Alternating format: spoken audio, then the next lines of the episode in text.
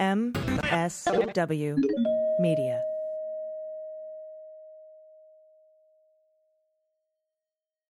A big shout out today to Helix Sleep. Take their two minute sleep quiz and they'll match you to a mattress that will give you the best sleep of your life. Find a perfect mattress and up to $200 off all mattress orders and two free pillows at helixsleep.com slash dailybeans.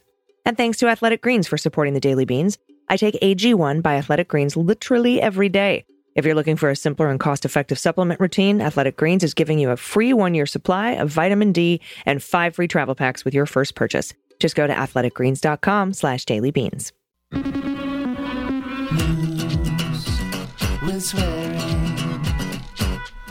Daily beans, daily beans, daily beans, daily beans. Hello and welcome to the Daily Beans for Tuesday, January 31st, 2023. Today, the Manhattan DA has impaneled a special grand jury to return indictments on Donald Trump himself. A Mark Meadows ally is set to plead guilty to campaign finance charges. House Republicans are rebuffed again by the Department of Justice, this time in the Biden documents investigation. And a bipartisan House panel has voted unanimously to intervene in the DOJ's efforts to get access to Rep. Scott Perry's phone. I'm Allison Gill. And I'm Dana Goldberg. Dana, January's over. One twelfth of the year is done already. I don't even want to talk about that. When you said it like that, I got a little mad. I got a little mad. That happened very quickly. I know. Like when I run for 12 minutes on the treadmill, after a minute, I'm like, all right, only 11 more to go, but not not with months and years. Please no, stop. that's actually how I do that too. When I get three minutes into my Peloton ride, I'm like, okay, 30 minute ride. I'm 10% done. Let's go. I'm the same way. That's so pathetic too. Like, all right, one twelfth done. Oh my God. That's so funny that we both do that. I wonder if it's an athlete thing. Oh my God. It must be, right? Because in three minutes, I'm like, dude, 25% done. Let's do it. Let's do it. Also, a quick reminder we will be off the week of March 6th, okay? No beans the week of March 6th. We're doing the vacation thing again because, you know, we realized we tried we tried this, you know, a cou- like a couple years ago and we're like, yeah, Yep. we're going to do it. We're going to take a week off every 8 weeks and do some self-care and it just never happened. Nope. And now I am like adamant about sticking to it because we all need that time off. So we're going to do that the week of March 6th. Uh, I love you all. Please don't be mad. We need that time. and it's not just us, right? It's the whole Beans crew. You know, everybody needs a vacation. They do. So, uh, also today, Andy McCabe will join me to talk about the arrest of FBI Special Agent in Charge of Counterintelligence Charles McGonigal for cavorting with Russian spies, which is weird. And Andy knows this guy, so it's going to be a really insightful interview. And uh, aside from that, there's so much news to get to today. A lot of big bombshells kind of flying under the radar. So let's do this thing. Let's hit the hot notes. Hot notes. All right, Dana, it's time to dust off the pecker jokes. Yes. From Rashbaum Protess in Bromwich at the Times, the Manhattan District Attorney's Office on Monday began presenting evidence to a grand jury about Donald John Trump's role in paying hush money to Stormy Daniels during the 2016 presidential campaign, laying the groundwork for potential criminal charges against the former fella in the coming months, according to people with knowledge of the matter, probably Trump's lawyers. The grand jury was recently impaneled, and the beginning of witness testimony represents a clear signal that the district attorney, Alvin Bragg, is nearing a decision about whether to charge Trump. On Monday, one of the witnesses was seen with his lawyer entering the building in lower Manhattan where the grand jury is sitting. The witness, David Pecker, is the former publisher of the National Enquirer, the tabloid that helped broker the deal with the porn star Stormy Daniels.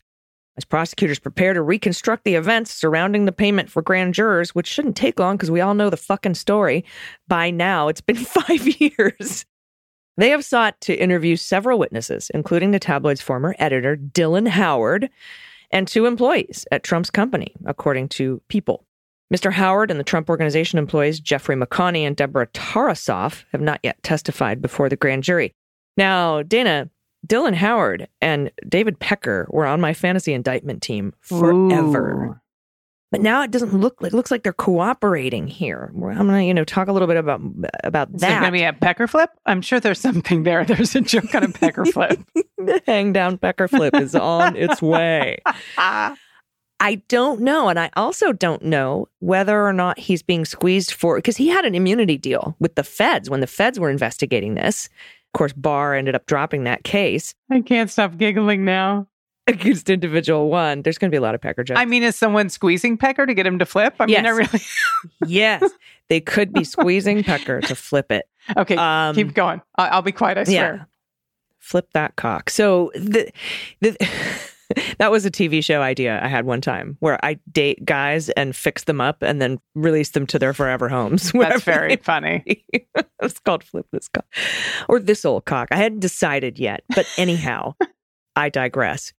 Uh, so he had an immunity deal, but then and and here's the thing with an immunity deal: you aren't allowed to do crimes while you have an immunity deal.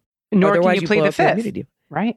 Uh, right. And so what happened with Pecker was that an AMI, which is the, you know, the parent company of the National Enquirer, Mm-hmm. is he blackmailed Jeff Bezos by threatening to release photographs of him and his mistress at the time. Do you remember this story? Right. I do. I do.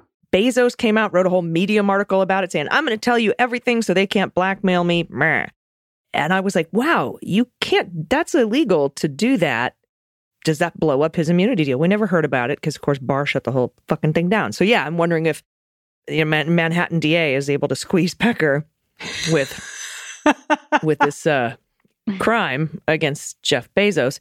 We don't know a lot of the details yet, but the prosecutors have begun contacting officials from Trump's campaign. And in a sign that they want to corroborate these witness accounts, the prosecutors recently subpoenaed phone records and other documents that might shed light on the episode. A conviction is not a sure thing, in part because a case could hinge on showing that Trump and his company falsified records to hide the payout from voters days before the 2016 election. He wanted to hide that, right? That Mhm. and uh, that's a low level felony charge that would be based largely on untested legal theory. The case would also rely on the testimony of Michael Cohen, Trump's former fixer, who made the payment and who himself pled guilty to federal charges. Still, the developments compound Trump's legal woes. In the early days of the third presidential campaign, a district attorney in Georgia, as we know, Fani Willis, could seek to indict him for his efforts to overturn 2020. He faces special counsel investigation into his removal of sensitive documents, as well as his actions during the attack on the Capitol and the events leading up to it and beyond it. Now, Alvin Bragg's decision to impanel a grand jury focused on the hush money payments, supercharging the longest running criminal investigation into Donald. And that represents a dramatic escalation in an inquiry that once appeared to have reached a dead end. Under Bragg's predecessor, Cy Vance Jr., the district attorney's office begun presenting evidence to an earlier grand jury about a case focused not just on the hush money, but on Trump's broader business practices, including whether he fraudulently inflated the value of his real estate to secure favorable loans and other financial benefits. Yet, in the early weeks of his tenure last year, Bragg developed concerns about the strength of that case and decided to abandon the grand jury presentation, prompting the resignations of two senior prosecutors leading the investigation, Dunn and Pomerantz. And that one of them, Pomerantz, was critical of Bragg's decision in a book that's scheduled to be published next week, The People versus Donald Trump, detailing his account of the inquiry. Bragg's office recently wrote to Pomerantz's publisher, Simon and Schuster, saying, "Hey, could you not do that because the book could disclose grand jury information or interfere with the investigation." For his part, Trump has denied all wrongdoing, chalked it up to the, uh, you know, partisan witch hunt against Of him. Of course. If he, here's the thing though, if he were ultimately convicted, Trump would only face a max sentence of four years, and prison time would not even be mandatory. You'd probably get probation. This feels like a bullshit cover your ass thing for not indicting him for tax fraud in New York. Absolutely. Now, the district attorney's office is also continuing to scrutinize the way that the former president valued his assets. I'll be pleasantly surprised if he does anything with those crimes, especially after the sweetheart deal he gave Weisselberg, trading a max 15 year prison sentence for a mere $1.6 million fine in the conviction of the Trump organization. I think that was a bullshit deal. So we'll see what happens. All right. Thank you so much, AG. And this is from Cheney and Gerstein at Politico. A family friend of Mark Meadows has agreed to plead guilty to accepting an illegal campaign contribution during an ill fated 2020 run to succeed the former Trump White House chief of staff in Congress. This is according to newly released court papers. Linda Bennett, who lost a 2020 Republican primary campaign to Madison Cawthorn, of all people, accepted a contribution from a family member exceeding $25,000. And this is according to charging paperwork filed by prosecutors. Well, that contribution was given in the name of another person, according to the papers, signed by U.S. Attorney Matthew Graves and Corey Amundson, and chief of the Justice Department's Public Integrity Section. Mm. Well, details about the allegation were sparse. There weren't a lot of them, but prosecutors asked the U.S. District Judge Christopher Cooper on Monday to set a hearing for Bennett to formally enter the plea agreement in federal court in Washington, D.C. But they indicated she had signed the paperwork. Well, Bennett did not respond to messages seeking comment, but her attorney said in a statement that the case, quote, involves a technical violation of campaign finance regulations based on a loan from a family member. It's just tech. It's just a technical uh, crime. Yeah, violation, just technicality. And then the attorney, uh, Kearns Davis, who's Bennett's attorney, said Linda looks forward to putting it behind her. Now, an attorney for Mark Meadows also did not immediately respond to a request for comment. Well, Bennett's campaign finance records don't immediately make clear which contributions prosecutors believe to have been unlawful. Bennett's report indicates that she loaned herself $80,000 at the end of 2019 and paid a portion of it back. Her report terminating her political committee did not list any outstanding balance. I don't understand the whole she lent herself $80,000, by the way. This is what George Santos did. Just Yeah. So you know. Oh, except it's what, $720,000? Well, So, you know, whatevs. Whatevs. This is a penny here, a penny there. Campaign finance laws, they limited individual campaign contributions for the 2020 election cycle to $2,800 in the primary and 2,800 in the general for an aggregate total of $5,600 in that campaign cycle. However, candidates can make unlimited donations or loans to their own campaigns. So if they have a lot of fucking money, I'm just I'm just to loan it to myself and then we're to pay it back. I don't know how that happens, but that's fine. Now, Meadows backed Bennett, okay, to replace him in Congress after he resigned his seat to join the Trump White House until she lost the primary to Cawthorn. Then President Trump also endorsed Bennett in the primary, and the Republican in North Carolina worried that Meadows' aggressive effort to steer his seat to an ally might backfire. Well, Meadows' wife, Debbie, wasn't active, she was active in support of Bennett on the campaign trail, and Meadows pointed to his wife's closeness with Bennett to underscore her support for Trump. Well, Mark Meadows is facing intense legal scrutiny, as we know, for his role in Donald Trump's effort to subvert the 2020 election. And prosecutors in Washington and Georgia are investigating the effort, as well as the role that some of Trump's close allies played. So, and it continues. The web. We found some election fraud. Once again, it's a Republican. Republican. All right. Uh, I'm going to write this next story because I don't like the way the media is bending it. What? The media? we all know way back last spring, Department of Justice investigators asked the Department of Justice taint team, the taint team that had seized the emails of, Why don't we have more jokes about the I team I know, I know, Pecker and Taint is our right. episode title. Anyway, that taint team had seized the emails of Klukowski, Clark, and Eastman pursuant to search warrants. But anyway, the DOJ investigators asked that taint team to first review emails with Republican House member Scott Perry, and they did and turned over those emails. And shortly after that, Department of Justice investigators, I think at the Inspector General's office, got a warrant for Scott Perry's phone. And much like other phones they've seized, they did what I call the search warrant two step. First, they get a warrant to grab the phone and image everything on it, but they don't look. Like, don't look. No, don't nobody look. then they get a second search warrant to look at the contents of the phone. Now, both warrants require probable cause that the phone contains evidence of a crime. So, after the second warrant, actually, I think right after the phone was seized, Scott Perry sued to block the Department of Justice from getting access to his phone and the content. We just learned that Chief Judge Beryl Howell in the DC District Court sided with the DOJ on that one. She said, Yeah, you should have all this information. She did that in a sealed ruling on December 28th, just a month ago. She said DOJ should have access to this stuff. We also just learned that Scott Perry appealed that apparently, and the appellate panel in that DC circuit has put a temporary and totally normal hold on that ruling until they can hear arguments February 23rd. Now, some journalists have framed this as appeals court blocks DOJ from getting Perry's phone stuff, but that is sensationalist, and that's why I wanted to tell you about this myself. It is very, very normal, and we've seen it a million times, for the appeals court to temporarily stay, administratively stay in order, so that the defendant has a chance to file their case and, and prove their case. Because if they don't do that, you take away that defendant's right to appeal because you moot it because they have the evidence. You can't claw it back, right? So they're trying to make it sound like the headline is that the court is blocking the DOJ from getting the evidence when the actual headline here is that the House the House of Representatives has voted to intervene in this case and file a briefing on behalf of themselves. They don't want the DOJ to be able to seize representatives' phones. Right. At first, you'd think fucking Republicans trying to block this investigation. But as it turns out, it's a bipartisan panel that voted on this. This bipartisan panel includes McCarthy and Hakeem Jeffries, along with an equal number of Republicans and Democrats. And this panel voted unanimously to intervene on behalf of Scott Perry. Now, this is based on information from one anonymous source, but it would be pretty stupid to lie about because Hakeem Jeffries can confirm or deny this, right? Right.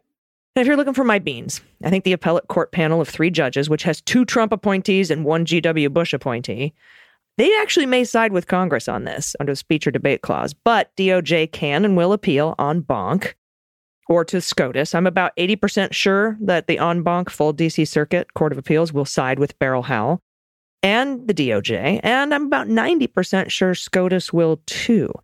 But we'll see. They might have some weird separation of powers thing or some broad interpretation of the speech or debate clause. That hearing with the three judge court appellate court panel is uh, set for February 23rd, Dana. All right. Thank you, AG. And this is from our friend over at The Guardian, Hugo Lowell. Well, the U.S. Justice Department told top House Judiciary Committee Republicans on Monday that it would decline to produce confidential information about special counsel investigations into the recent discovery of classified mark documents at Joe Biden's personal home and office. I think this is going to be the beginning of a lot of the, this committee going, give us the documents, and the DJ going, yeah, no, you're not getting these documents like over and over and over. I just want to see the letter just be like, suck it. Yeah. Signed. Yeah. Bite me.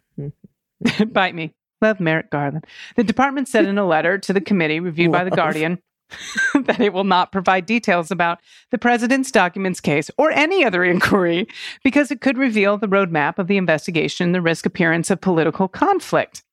And this is a quote Disclosures to Congress about active investigations risk jeopardizing those investigations and creating the appearance that Congress may be exerting improper political pressure or attempting to influence department decisions. And that was from Assistant Attorney General Carlos Uriarte. Uh, Uriar- Uriarty? Uriarte? We're going to go with Uriarte. Sure. All right. Mhm. Yep. The department also noted that because the Attorney General, Merrick Garland, I know how to say that one, had appointed a special counsel to oversee the Biden documents case, it was bound by the special Marique counsel. Garland. Marique Okay. Garland. Marique Garland. Yes, that he was bound by the special counsel regulations that allow for certain communications at the start and at the end of investigations. And this is another quote. These regulations govern the department's conduct in all special counsel investigations and will continue to govern our disclosures in this matter. Again, that was Uriarty. And he's also a former top advisor to the deputy attorney general who currently leads the division, which has been in touch with Congress directly. The clear refusal from the Justice Department to open its files to the Judiciary Committee sets up the prospect of a very bitter fight with the new House Republican majority, which has made political investigations into the Biden administration a top priority, along with Hunter Biden's laptop for the next two years. Now, the Justice Department has come under increasing pressure from top lawmakers in both the House and the Senate to brief them on detail about Biden's case, as well as the parallel criminal investigation into Trump's retention of national security materials and obstruction of justice. Notice that Trump's case comes with an obstruction of justice very specifically, and Biden's does not. There's a difference Mhm. there. Garland appointed top former prosecutor Robert Hur as special counsel to oversee the Biden case on the 12th of January, months after naming another top former prosecutor, as we know, Jack Smith, as special counsel to take charge of the January 6th Capitol attack and Mar a Lago documents investigating into Trump. Well, the Justice Department has long refused to provide to Congress confidential information that could compromise investigations or grand jury secrecy rules, as well as deliberative communications like prosecution memos because of the risk of political interference in charging decisions. This has been very specific. Now, as the department explained in 2000, the year 2000, in a letter to then House Rules Committee Chair John Linder, its position has been upheld by the Supreme Court in United States versus Nixon from 1974 that recognized making such materials public could have an improper, quote, chilling effect. Now, Uriarty's response to the Judiciary Committee comes a day after he told top lawmakers on the Senate Intelligence Committee that the department would similarly decline to provide information about classified marked documents in the Biden case, as well as the Trump case. So it's not like they're like, here's all the shit on Trump. You can't have Biden's. What's fair is fair. Yeah, and and the the Senate Democrats are like, we want to see it all, and and they're like, no, sorry, bro. And and here's the thing, they all know this. Yeah, They it's this has been a a thing for a very very long time, but they still both sides still do it because they then they can say I tried, you know. Right. So, uh, and the DOJ is like, well, cry harder. all right, we've got the good news coming up, but first I'm going to discuss the McGonigal arrest with Andy McCabe right after this break. Stay with us. After these messages, we'll be right back. Hey everybody, it's AG, and I take AG, AG1 by Athletic Greens literally every day. I started taking Athletic Greens because I wanted to boost my energy and support my immune system. I take AG1 first thing in the morning, even before I make my coffee, and it makes me feel like I'm ready to power through my day. And we want to thank Athletic Greens for their support. Right now, they're offering you a free one year supply of immune supporting vitamin D and five free travel packs with your first purchase when you go to athleticgreens.com slash dailybeans. Over the years, I have tried a zillion different supplements, and this is the best one by far Head and Shoulders. The ingredients are high quality. I found out about AG1 from a friend and had to try it immediately, and I noticed right away it helps with my digestion. I wake up ready to tackle my day. It's absolutely amazing. Not to mention, it's a great deal. It replaces all those other supplements I had in my fridge and on top of my fridge and in my cabinet. It's just one scoop of powder mixed with water once a day. Easiest habit to pick up. It covers all my daily nutritional bases while supporting my gut health. 75 high quality vitamins, minerals, whole food source superfoods, probiotics. I mean, it's got everything in it. And it saves time. AG1 makes it easier to take the highest quality supplements, period, with just one scoop in the morning. AG1 is, like I said, easy habit, but with a big payoff. So if you're looking for simpler and cost-effective supplement routines, Athletic Greens is giving you a free one-year supply of vitamin D and five free travel packs with your first purchase. Just go to athleticgreens.com slash dailybeans. That's athleticgreens.com slash dailybeans. Check it out. Hey, everybody, welcome back. Today I am joined by the host of the smash hit podcast, Jack, about special counsel Jack Smith, and the author of the book, The Threat, former acting director of the FBI, Andy McCabe. Hi, Andy. How are you? Good day, Allison. Hello, Beans listeners. Great to be here. Yes, it's uh, it's good to talk to you because we didn't get a chance to talk about something on the last episode of Jack, which is out right now, which is a great episode. Everybody should check it out and subscribe where you get your podcast. But I wanted to talk to you about this guy McGonigal who was arrested recently, and I wanted to know. I mean, let me just give you a little bit of background. I'll give everybody a little bit of background here. McGonigal was called this SAC, which is the special agent in charge of counterintelligence, right? He was out of the New York field office. Mm-hmm.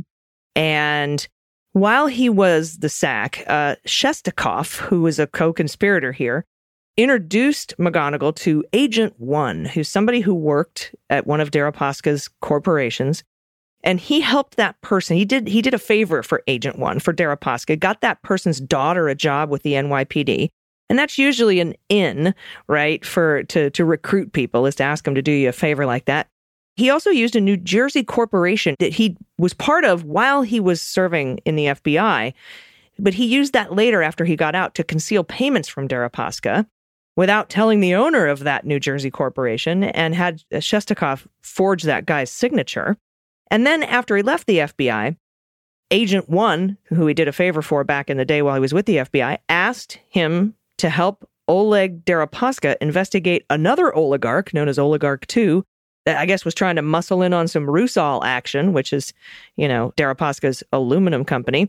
And he also accepted payments from a law firm, which I think is Ferrari and Associates.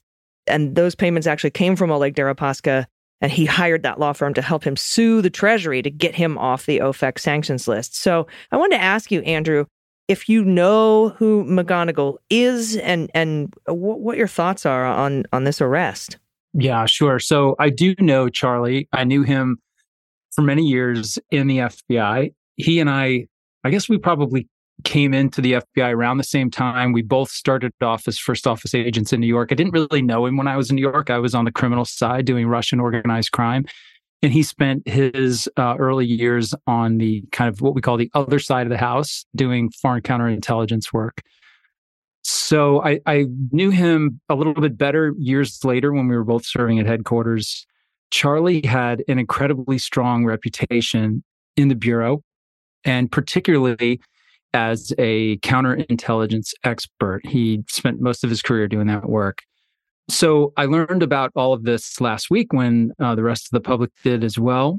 When the details of uh, the indictment for his interactions allegedly with Oleg Deripaska, which is the stuff that you just talked about, came out. That's the indictment out of the Southern District in New York. He, on the same day, was indicted in the DC district for activities that he was allegedly involved in during the last, I don't know, year or so of his time while he was still employed. It is alleged that he uh, traveled with a former foreign intelligence agent and he traveled and met with representatives of a foreign government uh, on numerous occasions and then did some things for for those folks while he was still an agent. And then he concealed the allegations is basically that he concealed all that activity and money that he received for that activity uh, from the bureau. Very very serious stuff. What um I mean, I was frankly surprised, but also kind of not because of all of the reports that we were hearing about what kind of goes on at the at the New York field office. And, you know, I, I remember Jim Comey having said something about potential leaks coming out about Hillary from that office. I know that Inspector General Horowitz did a a DOJ IG investigation into the New York field office and said he found nothing. Were you surprised? I mean, given his history and that he was, I mean, he was appointed SAC, I think, by Jim Comey. I don't see any untoward, sinister activity here on be, on behalf of, of of Comey by appointing him. No, but no. I, I honestly don't know. I, I well, what can you tell us about the implications here? Yeah. I mean, AG, to say that I was surprised is like way, way underselling it. I was completely floored, uh, totally shocked. And I have talked to former, uh, so friends of mine who are also former colleagues who knew Charlie in the way that I did. And we, we're all just utterly speechless by the allegations in these indictments. And let's, you know, to be fair, they are at this point still allegations. And at some point, Charlie will um, have his own statements about those things in his own defense. But yeah, he, as I said, he had a, a an incredibly strong reputation. He had a history of serving in very sensitive roles in different different times across his career, taking on special projects to look into particular counterintelligence issues. Um, as having been assigned to those very sensitive roles by first Director Mueller and later by um, Jim Comey and myself. So Charlie becoming the special agent in charge of counterintelligence in New York was not a surprise. It was where kind of you would expect someone with his reputation and his experience to end up. So for that person, for it to be even alleged that that person was involved in this kind of activity, this is like the most blatant kind of stuff that you would never, ever, ever even contemplate getting involved in as an FBI agent, and particularly as an FBI agent who knows, you know, understands uh, foreign intelligence work. Um, this is just uh, it's un- it's incredibly concerning, and I would bet that the that the FBI is spending a lot of time right now reevaluating all the work and the context that he had while he was on board.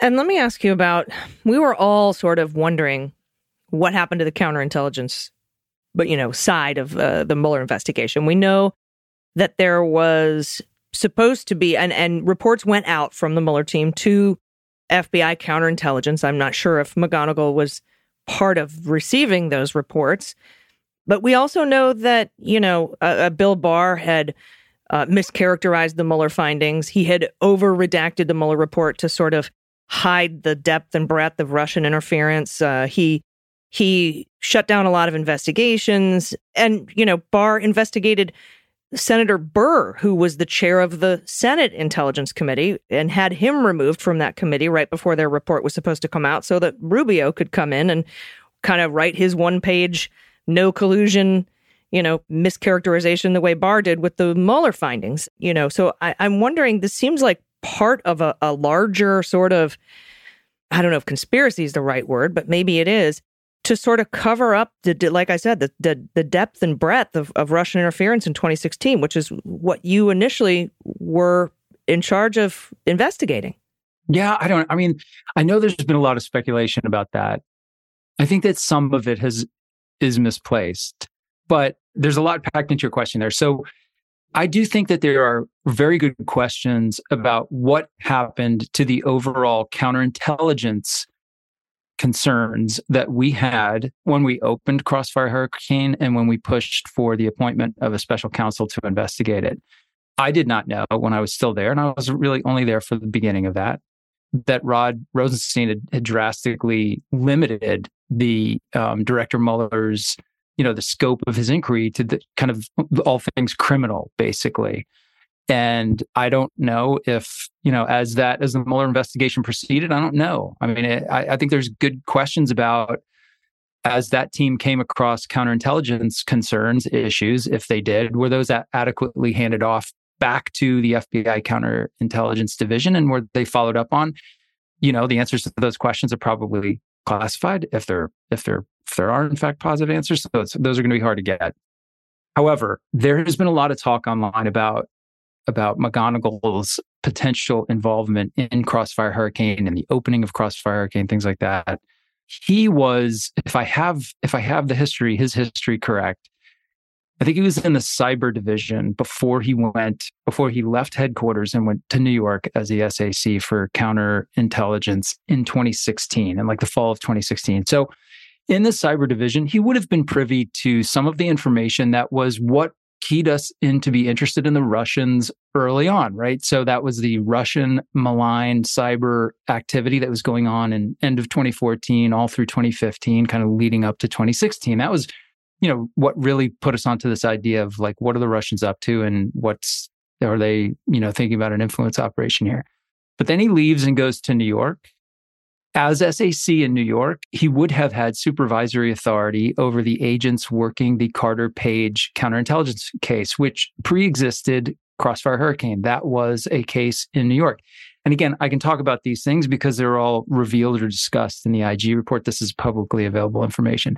So he would have had some supervisory authority over those agents. However, once Crossfire Hurricane got opened, it was a headquarters special, which means the oversight and direction of that case and the four individual cases, one of which is Carter Page, that was all being driven by the counterintelligence division at headquarters.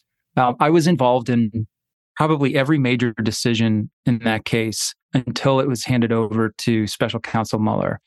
And I don't remember ever dealing with Charlie McGonigal he was not present to my recollection. Um, I, I, could be wrong about this, but he was not present at the, you know, the conversations, the meetings, certainly the ones we had with Director Comey over like the really impactful decisions in that case. So I don't, I don't really think that he was, that he played a role in the way that people are speculating about in the media. And then once, of course, it's handed over to Mueller. I mean, Charlie wasn't on the Mueller team the folks who were assigned to the Mueller team were not reporting back to, to their uh, field offices, at least they weren't supposed to be.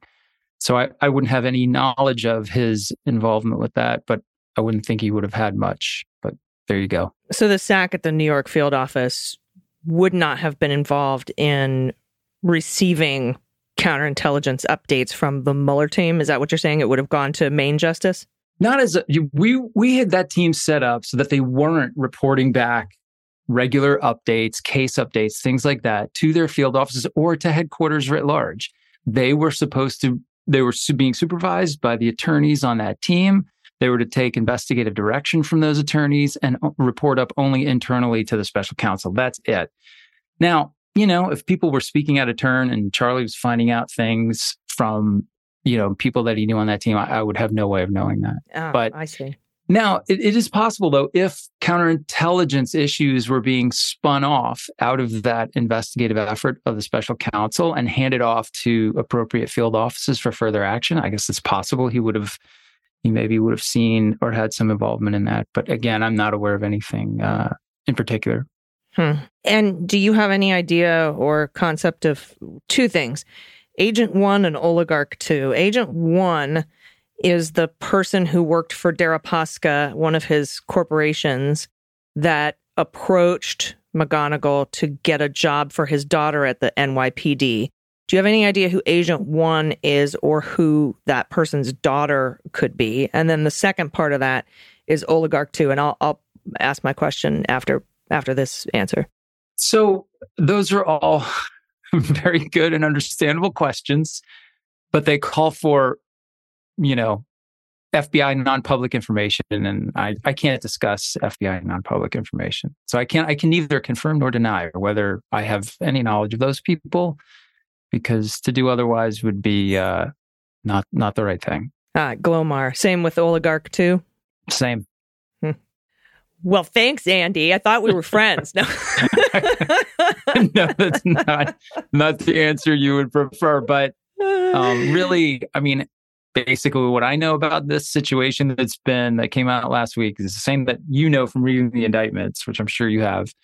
Um, I will say this though: if that Charlie and anyone who held the positions that Charlie had, it would be impossible to imagine that anyone who held those jobs wouldn't know and appreciate the seriousness and the sensitivity of interacting with anyone who's a specially designated individual, a sanctioned individual, or agents of a sanctioned individual. So it's just inconceivable to me that um, you know, I will see. We'll see what Charlie's what's what comes up in in the course of this litigation, but I can't even imagine anything along the lines of like, oh, I didn't know, or I thought it was okay, or I, that that just doesn't seem even remotely possible here.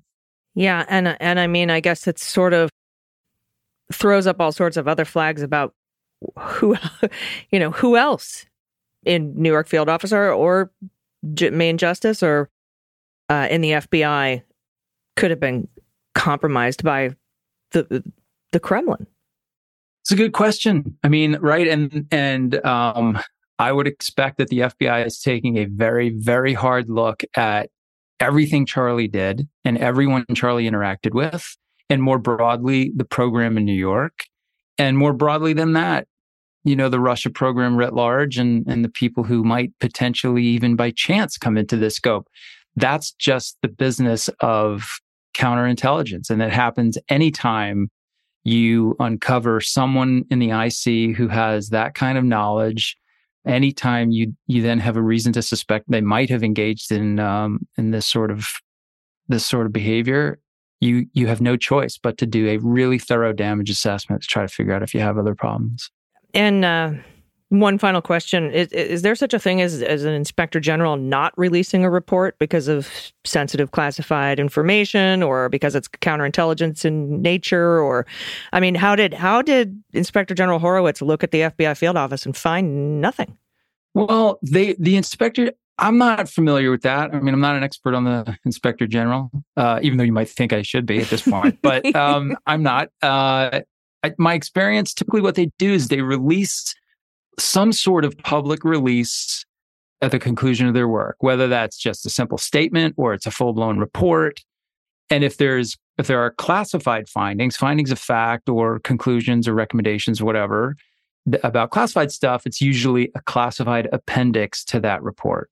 Hmm. And that would not get released, obviously, to the public. So it is it is strange to me. I've often had questions about we made a lot of recommendations and or referrals. you know, and I'm sorry to interrupt, but maybe maybe Horowitz did find something and made the referral, and that's why we have this indictment. I I don't even know. who knows? It's not clear from the indictments how any of this activity came to light. Uh, there's been other reporting, open source reporting about different people who may have been witnesses to this, and there's been one in particular, a woman who who claims to have made a um, sent a message to the then head of the New York office, a guy named William Sweeney, and and raised some concerns about Charlie. I don't know how this how this thing got started. Like I said, it's not clear in the indictment, but there were uh trying to be careful here.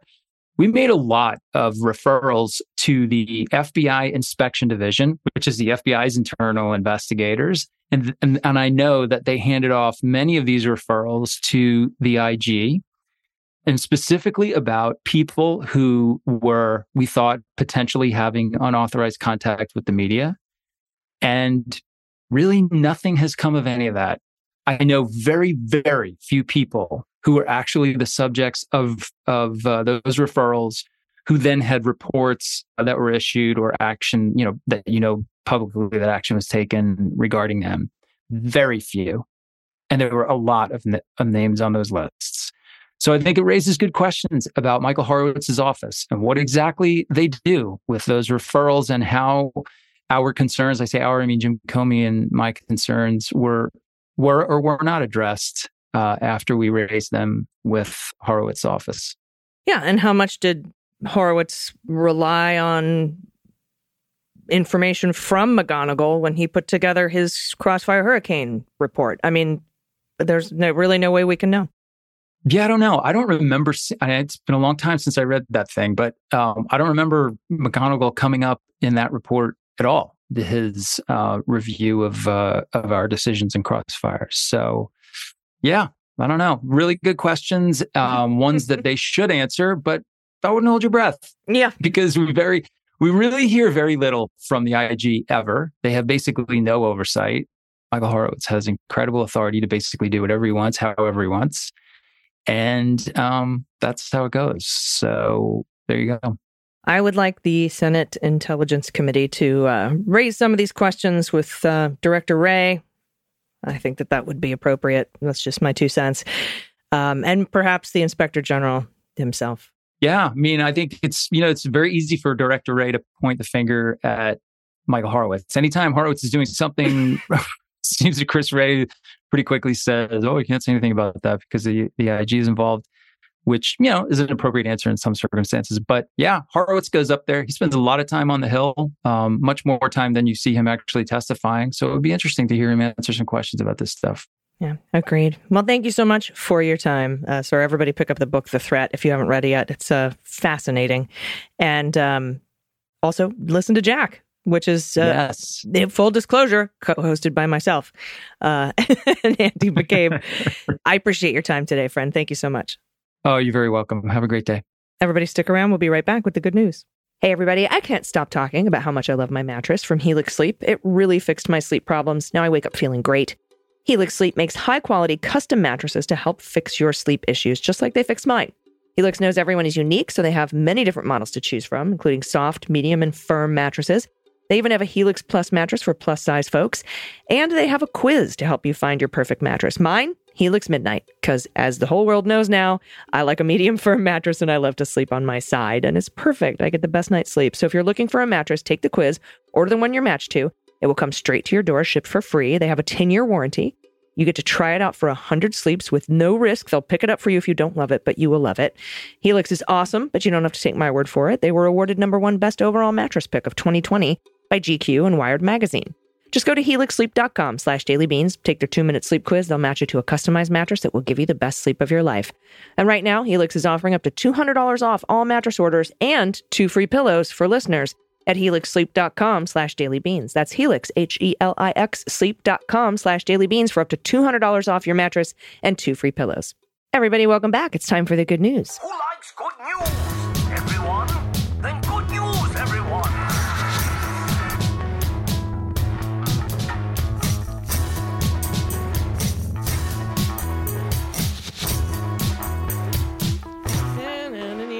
Good news, good news. And if you have any good news, confessions, corrections, you want to give a shout out to somebody you love or a small business in your area, you want to send us your whoopee or blankie or binky stories, stuffies, stuffed animals, anything you want to send to us. Uh, frog orgies, of course, baby pictures for Dana.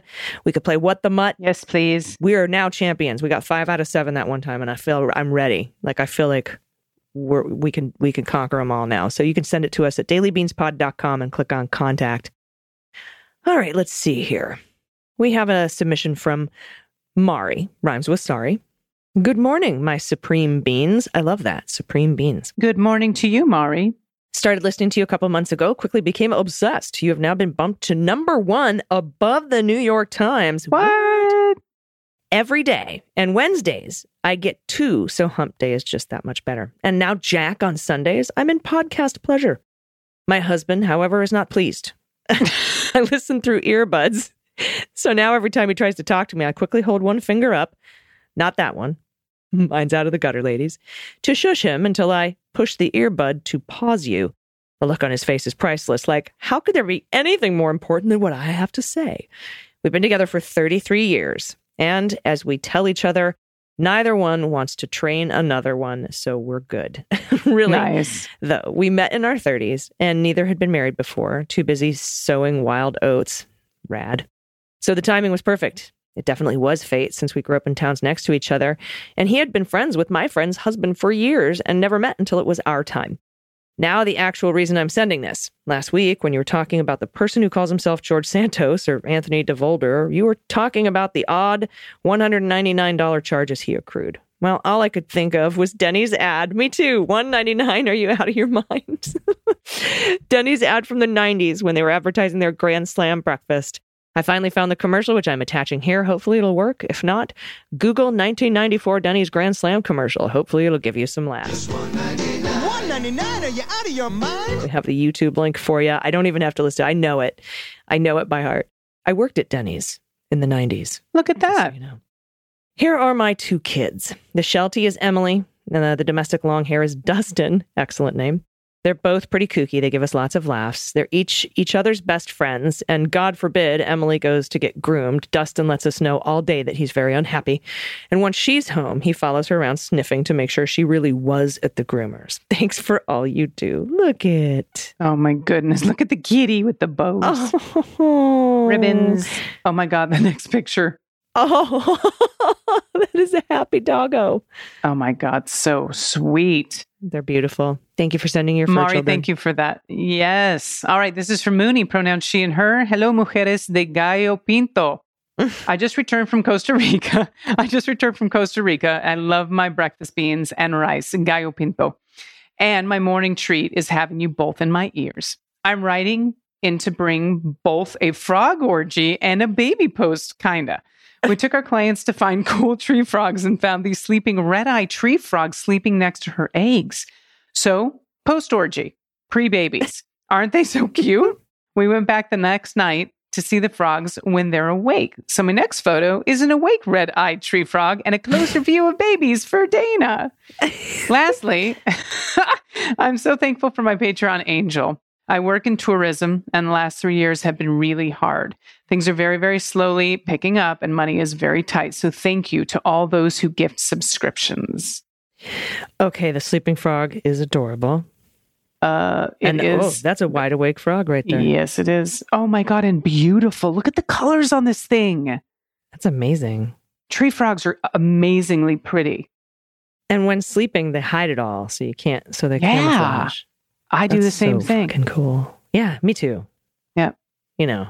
Super pretty during the day. And then when I fall asleep, I just hide it all so no one can see anything. Mm-hmm. Mm-hmm. Yep. Yep. I wonder how long it takes the frog to get ready in the morning, though. Probably a lot shorter than it takes me to get ready in the. Probably. Uh, but yes, thank you so much to our angels, our patron angels who gift one year subscriptions to people who can't swing it. It's 36 bucks for the whole year. And you can give to someone specifically at Supercast or you can give to someone anonymously at dailybeanspod.com. Just scroll down on the front page to patrons helping patrons and it'll show you how to do it. Thank you so much. And I'm so glad that you got one of those gifted subscriptions. There's the close up on the egg babies. Hello. Yeah. Good stuff. Next up from Grandfather Mojito. My hippie daughter picked it out. LOL. Very nice. Hey guys, this is a pic of my granddaughter and her new best friend. Annie started her life as a tiny kitten on a Texan farm whose life was in constant danger from a local tomcat turned serial killer dun, killing every kitten he came across. Oh my God. Herod the cat, like none shall survive. She was rescued by my daughter and son in law and promptly showed her appreciation by terrorizing their lives with her unpredictable antics. Facepalm.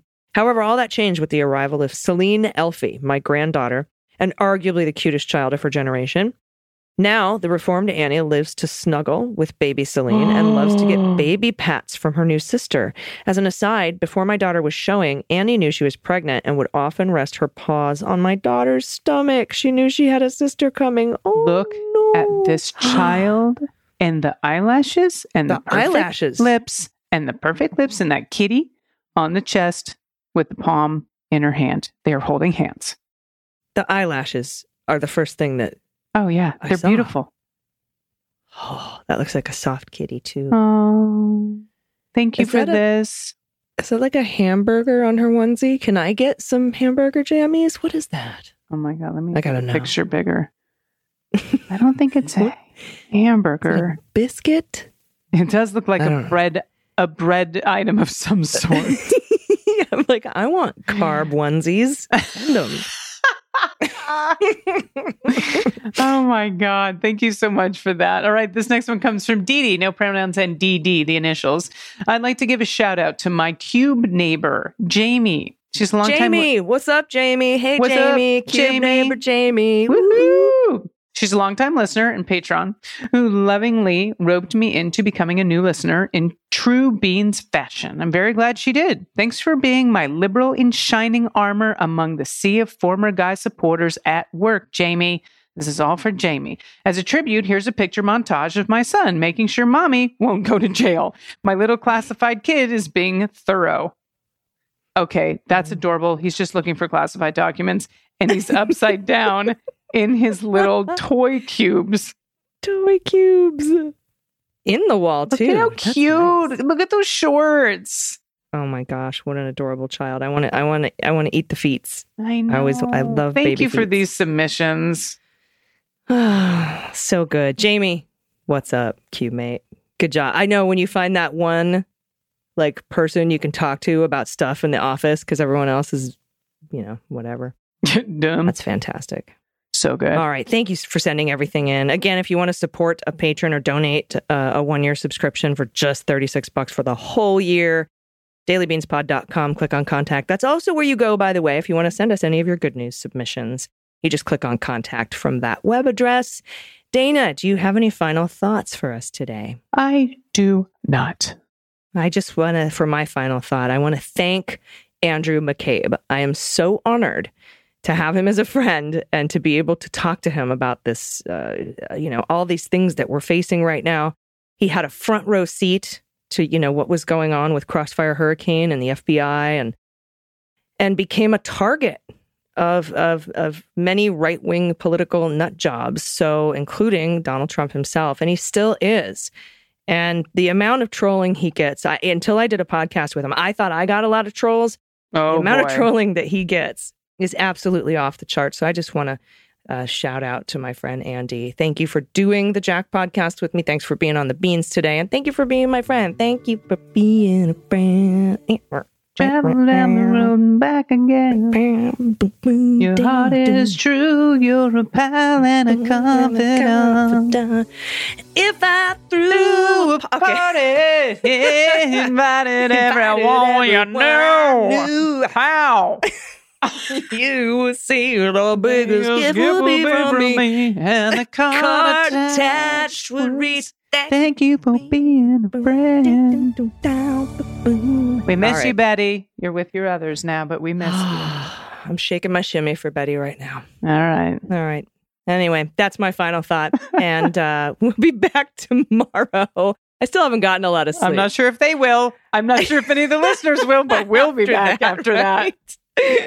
I still haven't gotten a lot of sleep. I'm still a little not right in the head because it was uh, it was Wilford Brimley's first night here at my home, and if that if that is a weird sentence, it must sound like it is. But I, I, I there's a stray that I'm fostering. I might be a foster fail. I might end up Oh, adopting him, but right. It was his first night in a strange home. So he walked around meowing, but he snuggled a lot. I finally got him to purr. Everybody, that's my good news for today. I got him to purr. I got the purr out of the baby. So Oh my God. Here's a really quick funny story. So, a friend of mine, um, when hiking, they found a cat that was following them, rubbing up against, and they were like, oh no, there's no collar, nothing. It's a stray. We're going to take it back in.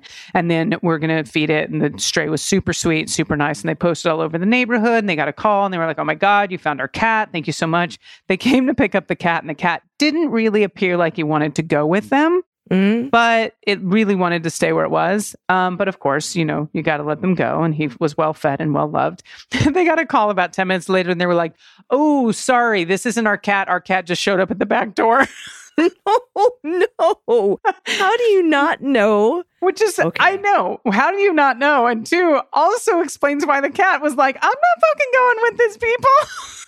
Who the fuck are these? Who the What fuck are these guys? what Yeah. are you doing? This is a kidnapping. what is happening right now? Who the fuck are these guys? Catnaps. Yeah, so they found it. Oh then gosh. then they got the real owner called, and the cat was very happy in his his um young owner's arms. But I just thought that was really funny that the cat was like, "Okay, but I'm not sure Yeah. about this." Amazing. And if you're in the North Park area in San Diego and you see a tuxedo cat, Yes, send me a send me an email. Hello at Mueller. She wrote. Bruce Willis is still missing. It's been over a month. Um, but I'm not giving up hope. He's probably just out there being a defiant little booger, and uh, I expect him to come strutting in through his cat door right into the studio any day now. Uh, so just uh, keep the positive thoughts coming. If you're not in the North Park area, please send out good vibes, light a candle, have some crystals, draw down the moon, do some witchery, whatever you need to do, prayers, whatever you're into. Send them my way, please, uh, because i Yes. And if anyone has checked with Demi Moore to see if Bruce Willis went there, um, I hear they're still close and it's a possibility. that would be funny. That would be really great. Wouldn't it be funny? Could you imagine if you got a call from Demi Moore? we found a tuxedo cat. Oh, his name is Bruce Mm-hmm. Yeah, Willis. it- Can we have him back? It says Bruce Willis on his collar. That must be why he's drawn to me. Yeah. Um, but uh, I am still missing my boy. I hope you get your boy back, honey. I do hope you get your boy back. me too. Me too. Um, so anyway, that's it. That's now we can end the show. So I've I've given my. I love it. It was actually a 30 minute episode, but now it's 38 because we can't stop talking. Oh, I need sleep.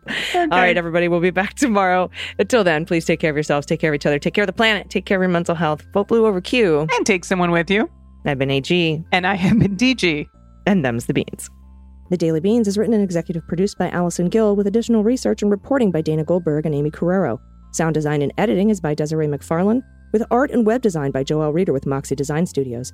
Music for The Daily Beans is written and performed by They Might Be Giants, and the show is a proud member of the MSW Media Network, a collection of creator owned podcasts dedicated to news, politics, and justice. For more information, please visit MSWmedia.com. MSW Media.